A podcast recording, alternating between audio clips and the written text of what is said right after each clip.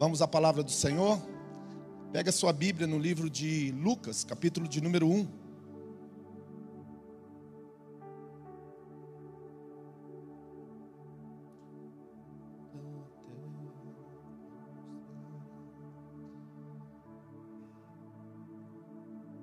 E no sexto mês, versículo vinte e seis, capítulo um, versículo vinte e seis, diz assim: E no sexto mês foi o anjo Gabriel enviado por Deus a uma cidade da Galiléia chamada Nazaré. Uma virgem desposada com um varão cujo nome era José, da casa de Davi, e o nome da virgem era Maria.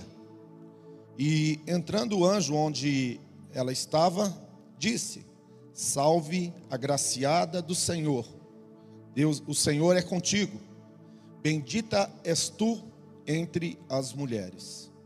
Vendo ela, turbou-se muito com aquelas palavras e considerava que saudação seria esta. Disse-lhe então o anjo: Maria, não temas, porque achaste graça diante de Deus, e eis que em teu ventre conceberás e dará darás à luz a um filho, e pôr-lhe-ás o nome de Jesus. Este será grande e chamado Filho do Altíssimo, e o Senhor Deus lhe dará o trono de Davi seu pai, e reinará eternamente na casa de Jacó, e o seu reino, diga comigo, e o seu reino, bem forte, diga comigo, e o seu reino não terá fim. Diga glória a Deus. Ah, eu tenho, no meio de um ano igual a este, um ano onde nós temos literalmente uma nação dividida em duas partes, onde nós temos chamada polarização, onde os nossos quartéis estão com pessoas há mais de quarenta dias acampadas diante deles, aonde movimentos grandes têm sido feitos na nossa capital, capital do nosso país, Brasília. E eu tenho olhado tudo isso e tenho, logicamente, né, é, visto com bons olhos, porque eu entendo que isso é a verdadeira democracia. O povo precisa se expressar livremente, isso é um fato. Mas,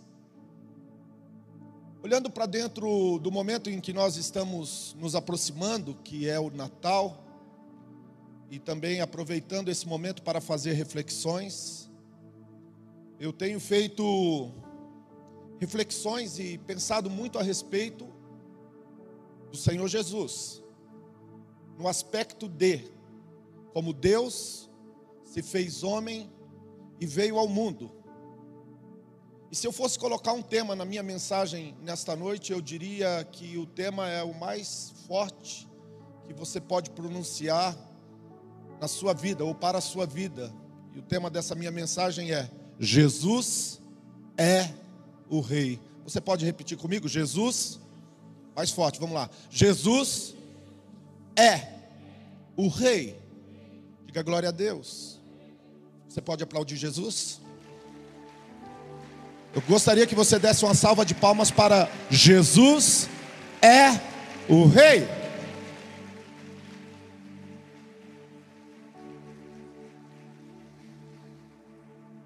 A frase que o anjo Gabriel, aquele que foi enviado, o mensageiro de Deus, para dizer a Maria era: Este será grande, chamado Filho do Altíssimo, e o Senhor Deus lhe dará o trono de Davi seu pai, e reinará na casa de Jacó, e o seu reino não terá fim.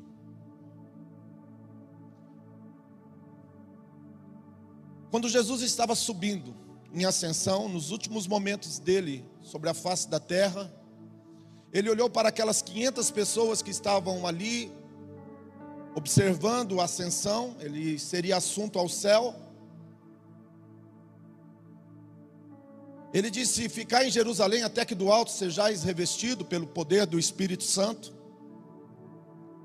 E logo ele estando falando com esses discípulos, um dos discípulos olhou para ele e disse: Senhor, quando serás que o Senhor vai restaurar o reino em Israel, ou o reino de Israel? Essa foi a última pergunta que fizeram para Jesus: quando será que irás restaurar o reino a Israel?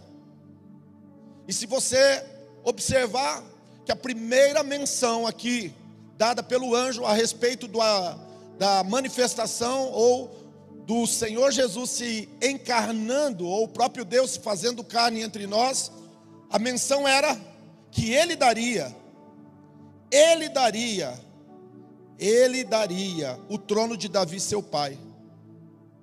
Então a, a primeira afirmação é: Ele vai dar o trono de Davi o seu pai. E a última pergunta é: quando ele será restaurado esse reino de Davi? E agora, nesse momento que nós estamos vivendo, final de ano, se nós entrarmos dentro de toda a trajetória do Senhor Jesus sobre a face da terra, nós vamos, sinceramente falando, observar e ver que nós, de certa forma, como aqueles discípulos que estavam preocupados de quando seria que o reino a Israel fosse restaurado, e aqui eu gostaria de dizer que eles estavam tanto quanto equivocados quanto aquilo que Jesus estava querendo transmitir, falar e fazer naqueles dias. Assim eu vejo também muitos homens e mulheres nesses dias perdendo uma visão que de forma alguma nós que somos salvos, que recebemos Jesus como Senhor e Salvador, podemos perder. O nosso reino não é desse mundo, e que o nosso rei veio a esse mundo, mas ele foi embora e ele disse: eu vou voltar e vou levar vocês para comigo.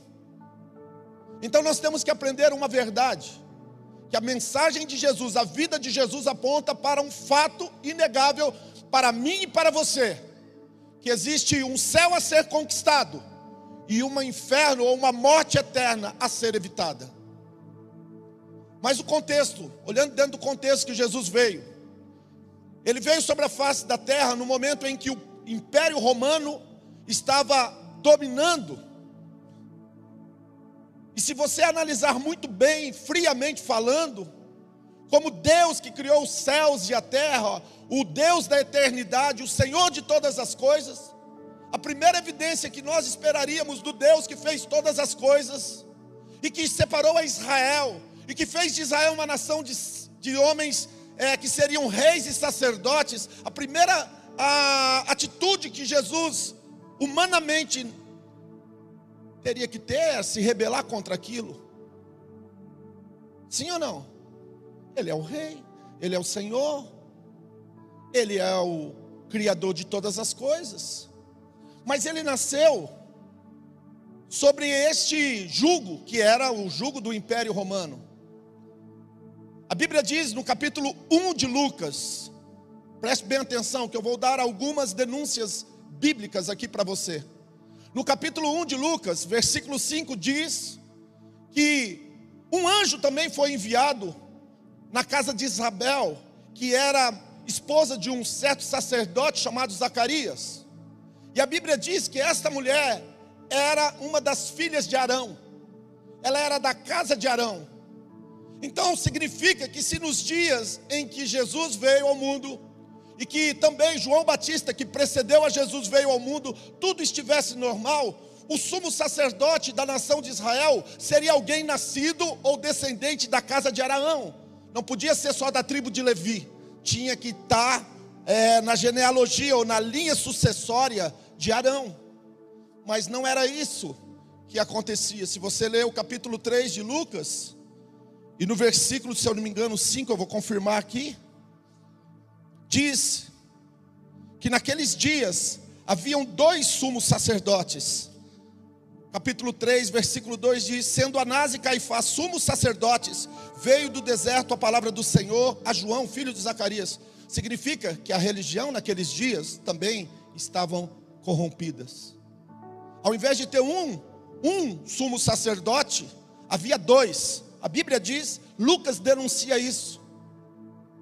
Lucas denuncia dizendo assim, olha, capítulo três, versículo dois. Havia dois sumos sacerdotes, sendo sumos sacerdotes Anás e Caifás.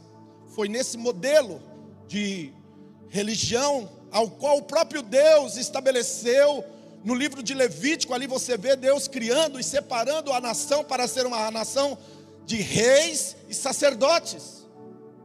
Uma nação agora que está indo ao templo, e no lugar de ter um sumo sacerdote da casa de Arão, havia dois espúrios.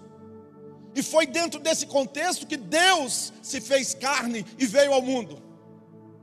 E aqui eu gostaria de afirmar uma verdade para você.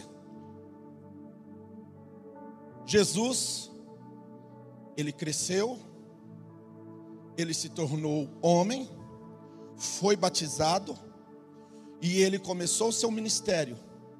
E o ministério que Jesus deu início, desde o seu primeiro dia até o último dia, foi para salvar o homem do seu pecado. Foi para salvar o homem da morte eterna. Foi para salvar o mundo, o homem de um mundo destituído da glória de Deus. Alguns anos atrás eu estava lendo um livro do Marcos de Souza, e ele disse no livro dele uma frase que eu guardei no meu coração. Ele disse assim, eu ficaria abismado se um pecador não pecasse.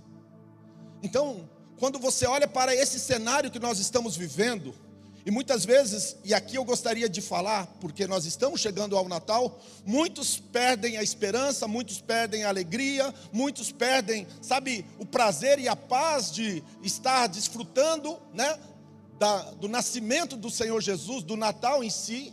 Eu gostaria de dizer e te fazer uma pergunta também. Aonde está os teus olhos? Para que lugar você tem olhado?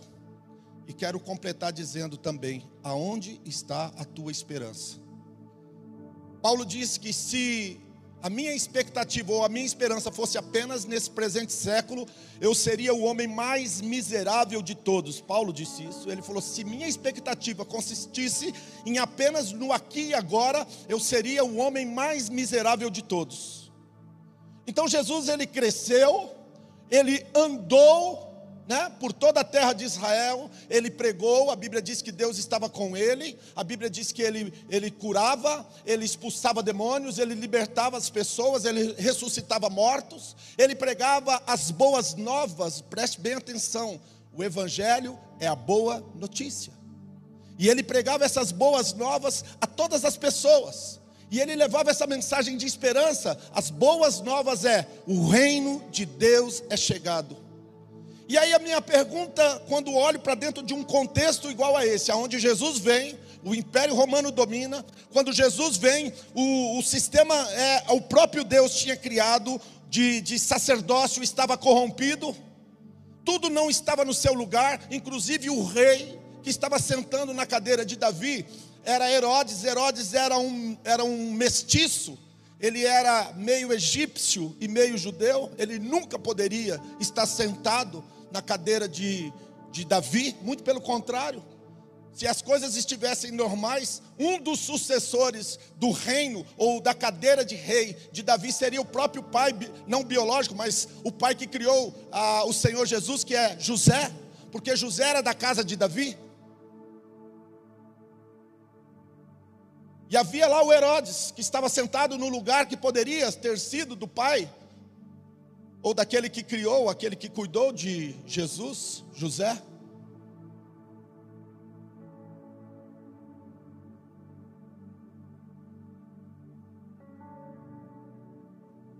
Olha o quadro, dois sumos sacerdotes, um rei que não é rei, um império dominando todo mundo, um sistema que vinha, ele era extremamente sanguinário, não havia meio termo, e Jesus estava ali, andando no meio de tudo isso. E aí eu tenho me perguntado, e essa foi a minha grande indagação, será que eu tenho sido como Jesus, em dias iguais aos que nós estamos vivendo, ou eu apenas tenho me tornado um cabo eleitoral de algum partido?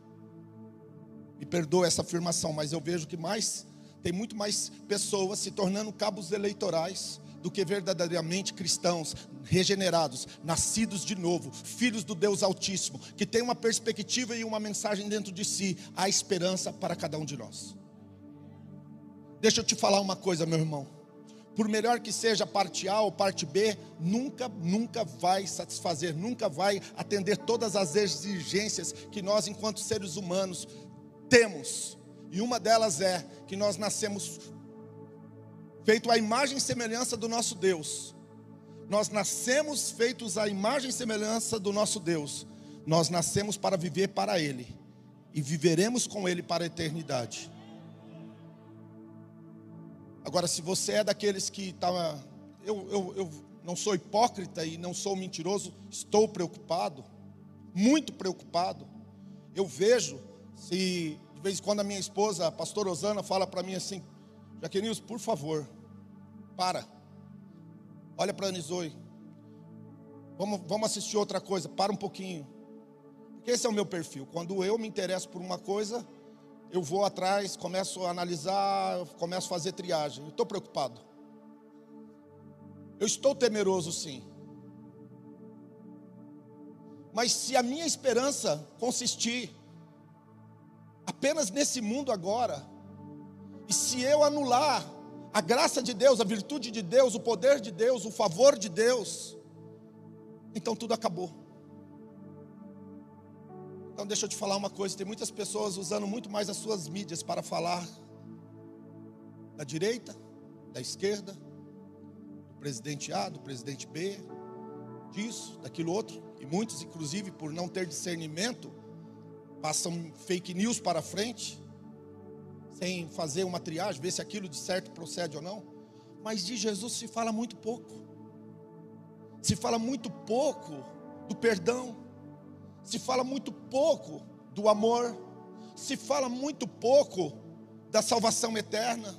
Se fala muito pouco, meu querido, nesses dias que nós estamos vivendo, a verdadeira razão, o verdadeiro porquê que Jesus veio ao mundo. E se nós estamos chegando próximo do Natal, e aqui eu gostaria de fazer uma afirmação, você tem a responsabilidade de levar essa mensagem para dentro da tua família. Você tem a responsabilidade, aonde quer que você andar, aonde quer que você estiver, você não pode perder a tua, a tua perspectiva, tu não pode perder a tua visão, você tem que estar alinhado com o coração do Senhor Jesus, com o coração do Pai Eterno, porque só existe um rei, não existe dois reis. Não existe três reis, não existe dois senhores, só existe um Senhor, só existe um rei. E a saber, o nome dele é Jesus.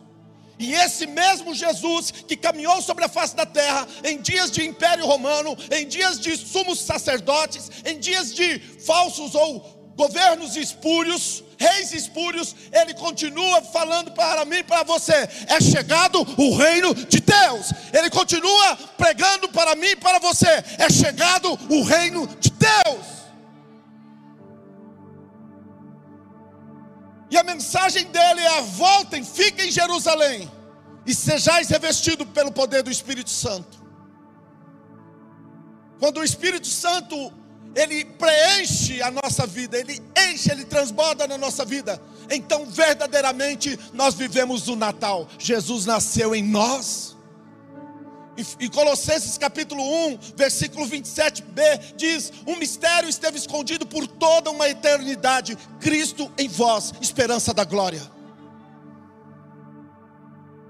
Então você, se quiser pegar a bandeira A ou B, logicamente que a bandeira oficial é a verde e amarela, mas eu estou falando de algum tipo de, de partido, ok, respeito isso, mas nunca se esqueça que Ele não vai poder te salvar. Nunca se esqueça que Ele não vai poder te salvar. Não vai poder te salvar. Nunca se esqueça que Ele não pode te dar a eternidade. Nunca se esqueça que, por melhor que Ele seja, Ele nunca vai poder dar para você a esperança verdadeira. Jesus caminhou, andou. No dia da, do, do julgamento, preste bem atenção nesse momento. No dia do julgamento de Jesus, o Império Romano iria decidir vida ou morte. O próprio povo gritava: crucifica-o, crucifica-o. Pôncio Pilatos olhou para Jesus.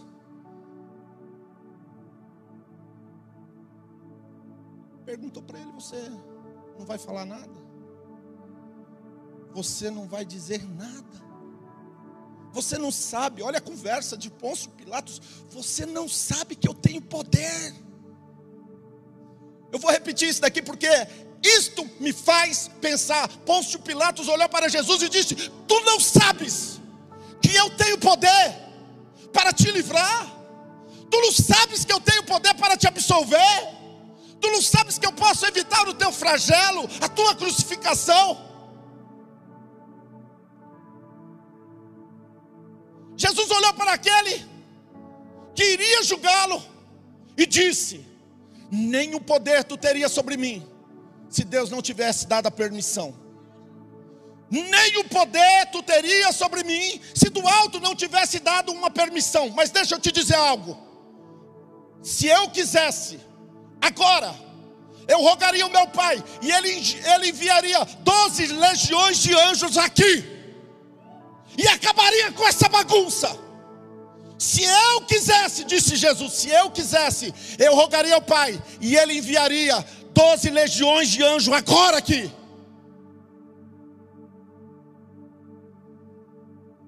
Mas não foi para isso que eu vim ao mundo.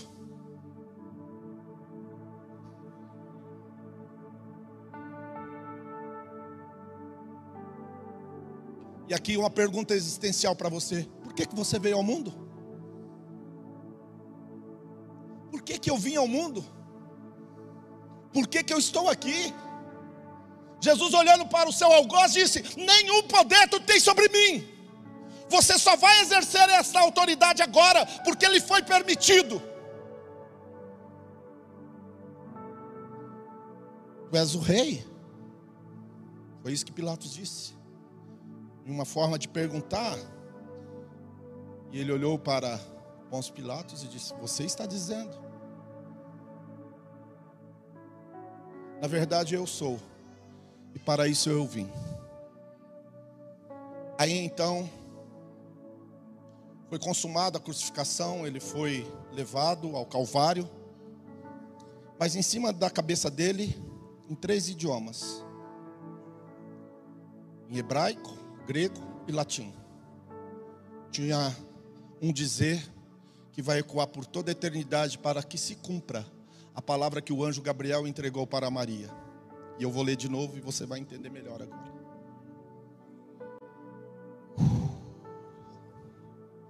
Este será grande, filho do Altíssimo. O Senhor Deus lhe dará o trono do seu pai Davi. Ele reinará eternamente na casa de Jacó, e o seu reino não terá fim.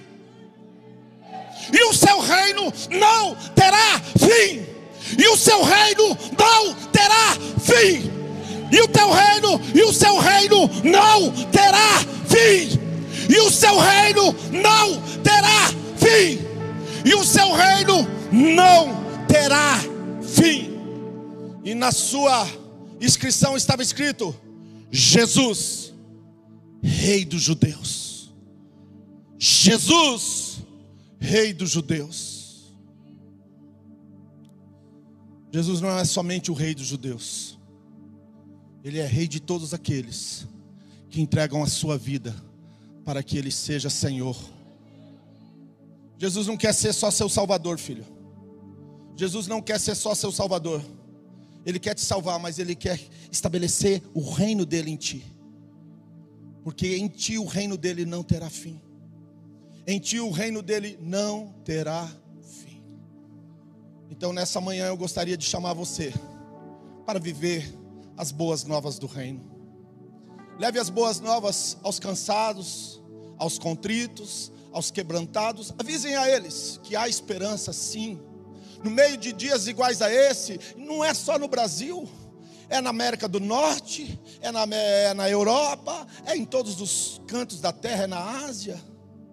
Todos os lugares do mundo estão fervilhando. E o que eu quero dizer aqui também, para encerrar essa, esse momento onde nós estamos declarando que Jesus é Rei, Será que não é para um tempo igual a esse que Deus te enviou no mundo? Será que não é para dias iguais a esse que Deus nos deu a alegria da salvação? Será que não é para um tempo igual a esse que nós estamos sobre a face da terra?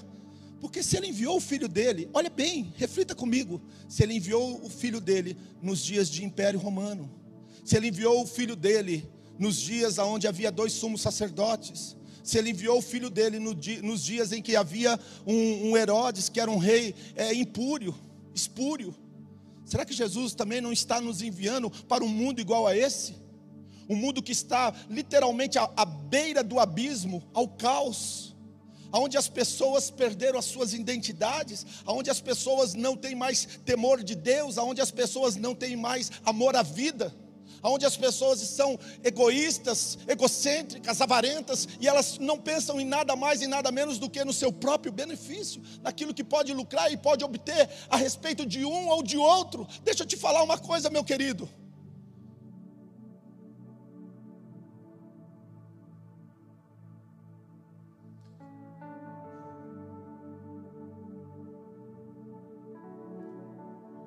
Romanos oito, dezenove, diz, dá uma ardente expectação, a natureza está gemendo, ela está aguardando a manifestação dos filhos de Deus.